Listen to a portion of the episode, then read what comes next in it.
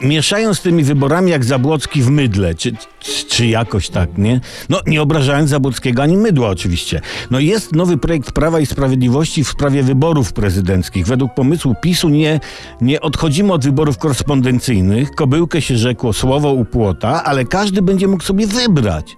Czy chce głosować korespondencyjnie, czy tradycyjnie w lokalu wyborczym, za parawanem, celując zamkniętymi oczami długopisem w kartkę wyborczą.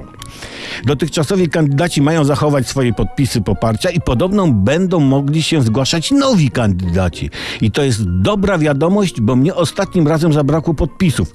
No, być może dlatego, że ich nie zbierałem, ale będę to jeszcze musiał zbadać, jak tylko odnajdę moje notatki z tego okresu. No a ciężko będzie je znaleźć, bo, bo ich nie robiłem. No trudno. E, odpuszczam jeszcze te wybory.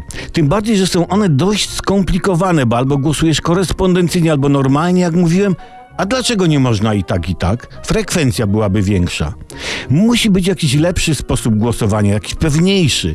Ktoś zasugerował, że może to być zdrabka. Prawda? Ja dodam do tego pomysłu swój pomysł, że kto zdrapie tego kandydata, który zdobędzie urząd, ten bierze udział w losowaniu cennych sprzętów RTV AGD typu odkurzacz, typu lokówka albo coś tam.